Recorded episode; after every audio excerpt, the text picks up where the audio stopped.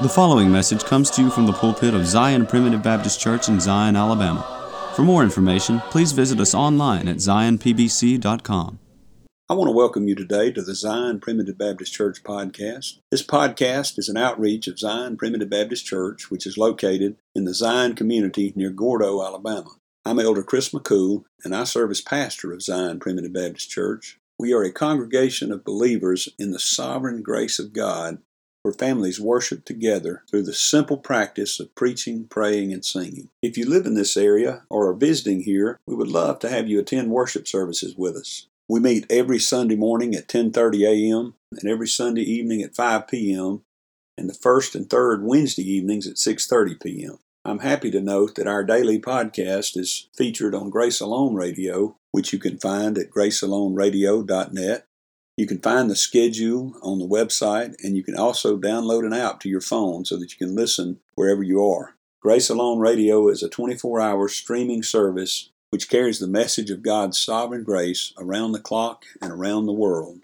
Zion Primitive Baptist Church is located at 9487 County Road 49, Gordo, Alabama. That's near the intersection of County Road 49 and Alabama Highway 159, about 8 miles north of Gordo, Alabama, and about 10 miles northeast of Reform, Alabama. If you're interested in finding more sermons, you can go to our website at zionpbc.com, that's zionpbc.com, where you'll find all of our posted sermons as well as a link to subscribe to our podcast. You can also subscribe to our website, which will update you every time a new sermon is posted. As we continue in our study of the family from Colossians 3, we are currently looking at the role of the wife in the marriage relationship. Today we review briefly what Paul has told the Colossians about wives, and then we turn to Proverbs 31 to look at one of the most vivid descriptions of the godly wife that we find in Scripture.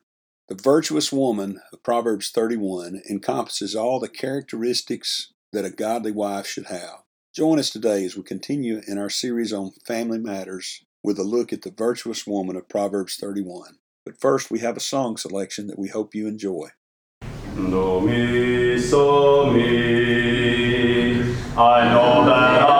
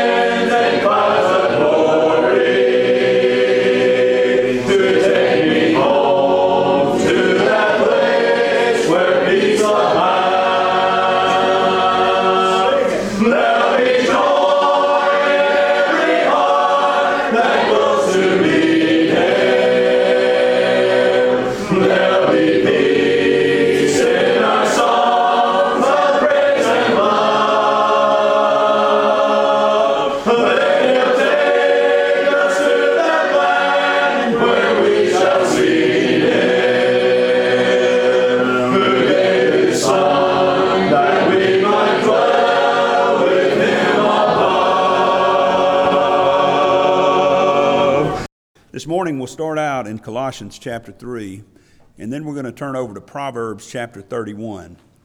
But beginning over in Colossians chapter 3 and verse 17, we'll read our text here where we've been considering the family. You remember our thought is we've been preaching on family matters because family matters. It matters more than it ever has. In verse 17 of Colossians 3, we read, "And whatsoever ye do in word or deed, do all in the name of the Lord Jesus, giving thanks to God and the Father by him." And then God prompts Paul to write about the most basic relationships in life, beginning with the family. "Wives, submit yourselves unto your own husbands as it is fit in the Lord. Husbands, love your wives and be not bitter against them. Children, obey your parents in all things, for this is well-pleasing unto the Lord. Fathers, provoke not your children to anger, lest they be discouraged." Now, Lord being our helper, we're going to continue looking at this topic to where we see husbands and we see children and we see parents and parenting. And we're going to talk about this as we go through it. But last time we dealt with verse 18 about the idea of wives submitting to their own husbands. And first we made the point that it does not say, "Men, husbands, make your wives submit." It says, "Wives, submit yourselves." It is an act on the part of the wife and not a coercion on the part of the husband, okay? And we also saw that godly submission is not subjugation and it's not servitude. But it indeed is a form of obedience, a voluntary submission to God's word and God's will. And we saw how wonderful it can be when things work together the way God would have it to work together. We're going to see that husbands are supposed to love their wives. And we're going to see that it's not just any kind of love. It's the kind of love that Christ had for the church. And see, that puts a different spin on things. Now, we're not going to go into it today, but husbands, get ready. You better buckle up because it's going to be tough, all right? When we start talking to ourselves, this has been, maybe that's why I'm putting it off, because I just don't want to hit myself as hard as I know I'm going to be hit when I do preach on husbands. But what had kept coming back to me all weekend is that maybe we ought to go a little further in exploring the wives and what a godly woman is. In Proverbs chapter 12 and verse 4, we read that a virtuous woman is a crown to her husband, but she that maketh ashamed is as rottenness in his bones. I've heard this statement before, and I agree with it. There's nothing better than a good wife, men, but there's nothing worse than a bad one. A good wife can build you up. A bad one can tear you down. Now, let me turn the tables. The same thing can be on the other side, too. There's nothing worse than a bad husband for a good wife, okay? It can be that way, too. But we're talking about wives now. That's what we're talking about. So what is a virtuous woman? The Bible, thankfully, does not leave us to speculate on what that is. So in Proverbs chapter 31, we're going to turn over there and look. And this is going to give us a picture of womanhood at its best. Godly women at their best, okay? So let's turn over there in chapter 31 of Proverbs, and that's where we're going to spend most of our time this morning, if the Lord will help us. Down in verse 10, we begin the speech here. The writer begins the speech about the virtuous woman. Who can find a virtuous woman? For her price is far above rubies. The first thing that he gives us here about a virtuous woman is the value of the virtuous woman. The virtuous woman's price is far above rubies. Notice that it does not talk, in that day and age, rubies were very important. We don't really put a whole lot of value on rubies as much as we used to, I guess, But I want you to notice what it says here. The value is not just equal with rubies. It's far above rubies, okay? It's far above rubies. And that word virtuous there, the word for virtuous, it denotes the idea of strength. It denotes the idea of of a woman who is not a weak sister, not someone who is a wallflower. Remember, we said that last time about the when talking about wives and submission. That doesn't put the wife on the shelf to do nothing. She is not a wallflower. The idea here is that this is an able woman. This is an active woman. This is a valorous woman. This is a woman who is capable, a woman who is strong. It is a virtuous woman, okay? Her price is far above rubies. There's something, now notice as we look here, you remember, well, back in Proverbs chapter 18, I believe it is, about verse 20 or 22, I believe, it said, "Whoso findeth a wife findeth a good thing, findeth a good thing." You know, I know in the world today, men, I know, at least when I was growing up, they said, "Oh, you're fixing to get tied down," you know. One last night of freedom, you know, before the wedding, right? That's what the bachelor party's all about. It's just one last night of freedom, you know. You're about to get tied down with that old ball and chain. That's not what the Bible says about a wife. It says, "Whoso findeth a wife findeth a good thing." And the implication there is not just any kind of wife. It's a virtuous woman who he's found to be his wife. "Whoso findeth a wife findeth a good thing and obtaineth favor of the Lord." Men, if you've been blessed with a good wife, then you have obtained favor of the Lord. It's a blessing from God, okay? And that word "good" there is the Hebrew word tov, which is just the general Hebrew word for all kinds of good things. I mean, it's no limit. You know, there's some other words that are more specific. It just means good, good. In Hebrew, when you hear somebody say tov ma'od, that means it's very good, okay? The word tov is used to say good morning, that sort of thing. "Whoso findeth a wife findeth a good thing." So remember what we said earlier in Proverbs 12:4. It said a virtuous woman is a crown to her husband. Well, I don't know about you, but I've never really had a crown. I think it'd be pretty cool to have a crown. That's a pretty valuable thing. I saw King Charles get crowned, and that was a pretty impressive thing. You know, big old thing set on his head. But I think what I read here is that a virtuous woman is a crown to her husband. It's a valuable thing, you see, a valuable thing. You see, the idea of a virtuous woman, we're going to get to it. I'm jumping ahead just a little bit, but if you turn back with me over to Proverbs chapter 3, one of the characteristics we're going to find of a virtuous woman is that she is a wise woman, wisdom. And in fact, in chapter 3 of Proverbs, there are several what we call several places where God anthropomorphizes a concept. That is, he makes it into a kind of a human idea. The idea of wisdom here, he's treating wisdom as a person, as a female person here, okay? And in chapter 3, beginning in verse 13, he says, "Happy is the man that findeth wisdom, and the man that getteth understanding, for the merchandise of it is better than the merchandise of silver, and the gain thereof than fine gold." If you can find wisdom, and in this case, I believe this can apply to the virtuous woman who is wise, then getting her is better than the merchandise of silver and of fine gold. She, and here again he's sort of calling wisdom a she, that is wisdom, is more precious than rubies, and all the things thou canst desire are not to be compared unto her. You know, we see movies all the time, sometimes see documentaries on TV of these men who have risen to the heights of wealth and fame. And it's rare, you know, most of those men have focused on the wrong things in their lives. And they'll have, you know, maybe what we would call a trophy wife, you know. And that's a wife that's probably 30 years younger than he is, and, you know, out there doing things she shouldn't be doing and all that.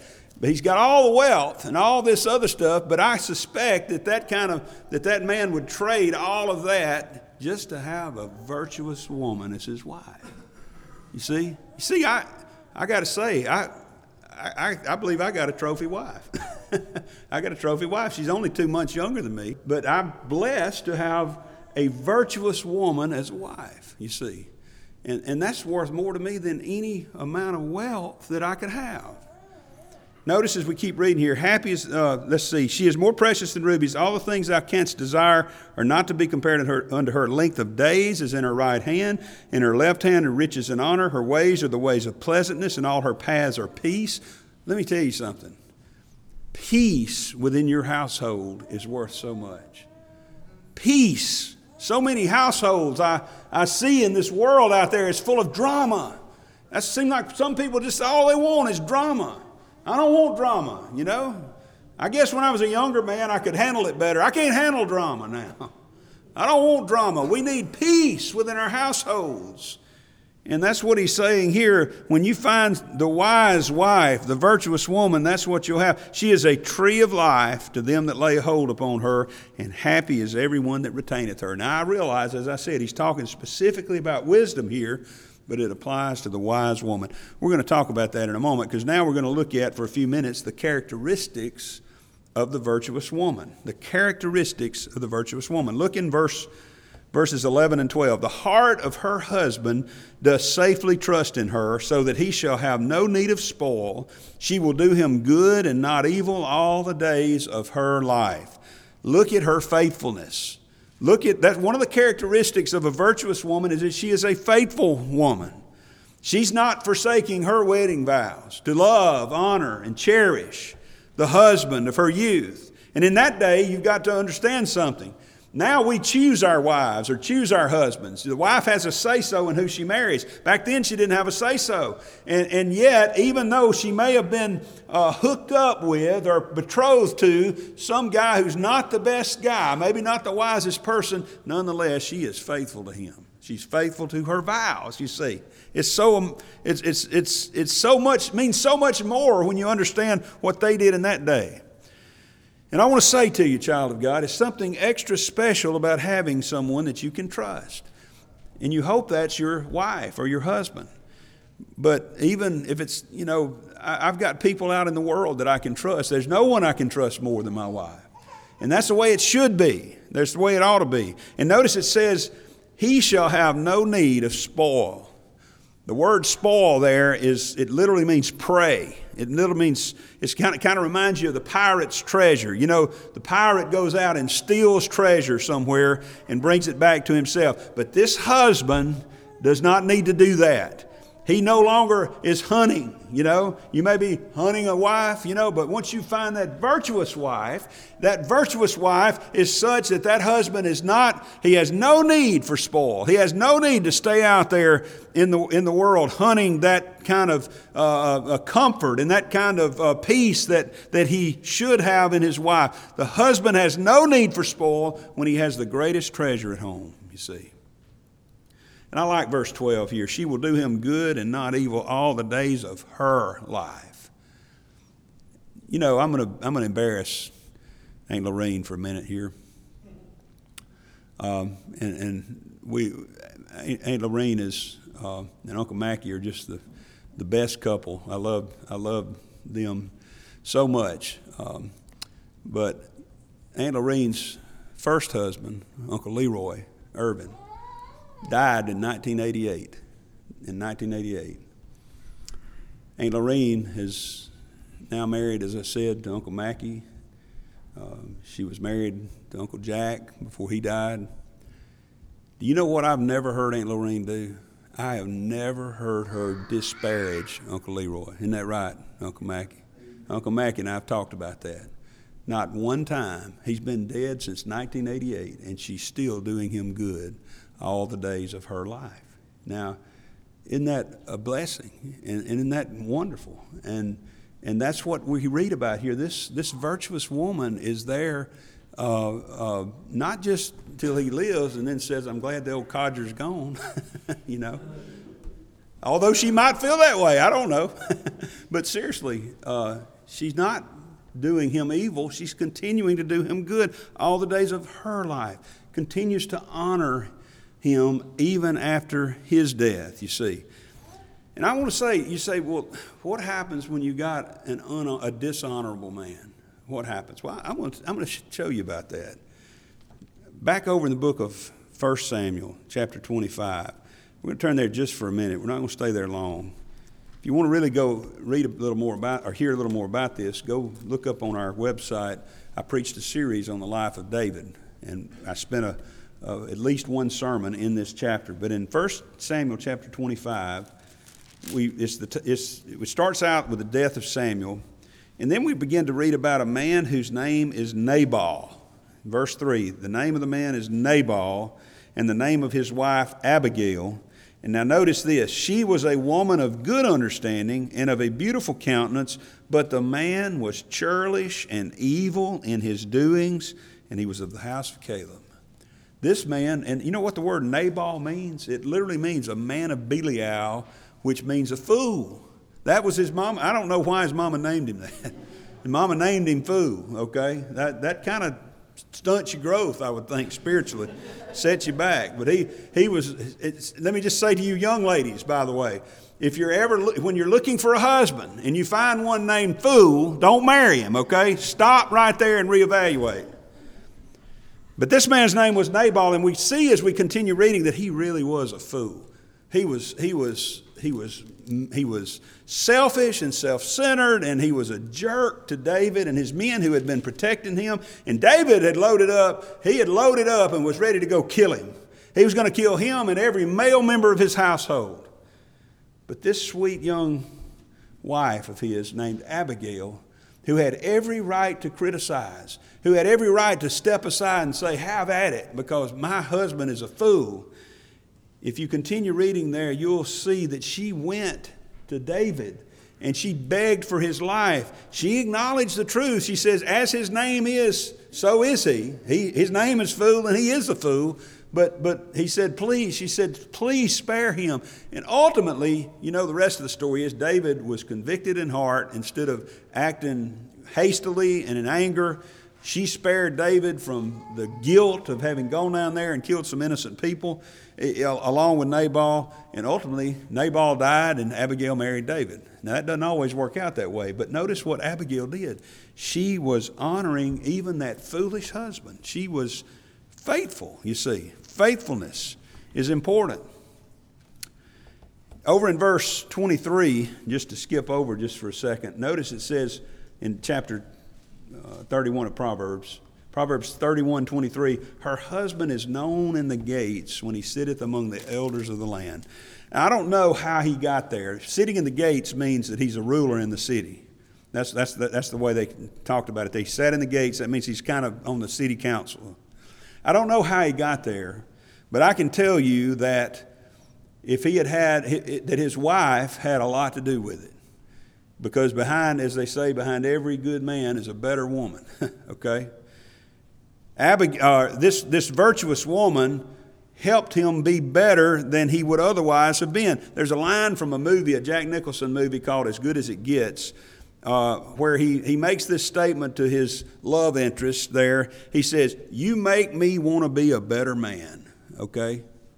That's what this virtuous woman does for her husband. She makes him want to be a better man.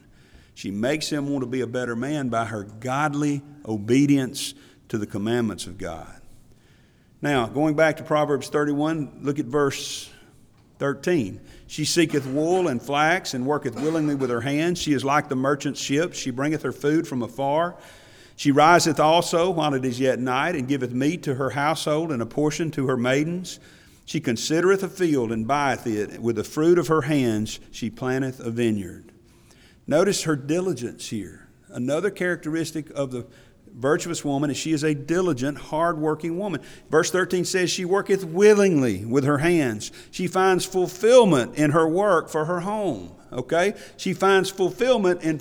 Now listen, we're going to see in a moment, I think the Lord bless us to come back to it, that the wife is to be the keeper at home, okay? Now, some people interpret that to mean the stayer at home.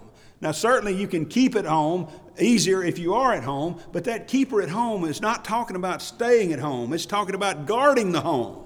It's being the keeper, like you're the gatekeeper, so to speak. You're the one that has a responsibility. You know, sometimes we think, oh, the man's responsibility is to protect the home. But listen, mothers, wives, it's your responsibility too.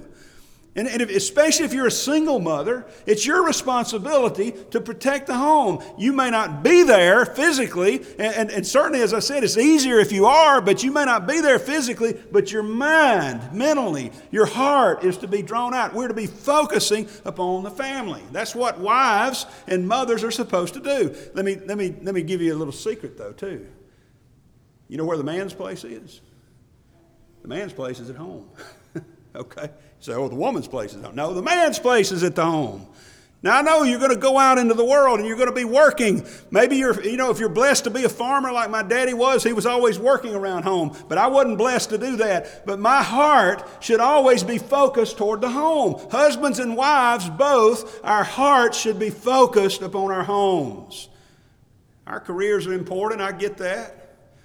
It is important to make money and to make a living, to support it. But listen, if you're doing that for any other reason than to support your home, then you're doing it for the wrong reason. Our hearts, James Dobson had a program, and I think it's still out there, called Focus on the Family. That's where wives, your hearts should be focused on the family. Husbands, we're going to see our hearts should be focused upon the family, but we're talking about the wives right now. She is a willing worker. She is seeking wool and flax and working willingly with her hands. Due to the constraints of time, we will stop the message here. But please join us tomorrow for the conclusion of this message. If you would like to subscribe to our website, please go to www.zionpbc.com and sign up for email updates.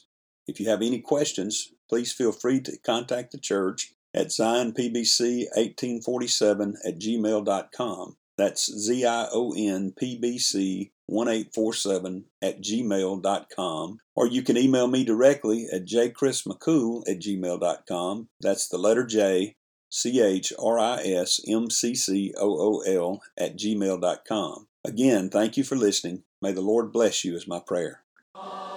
We thank you for listening to today's message. For more information, please visit us online at zionpbc.com.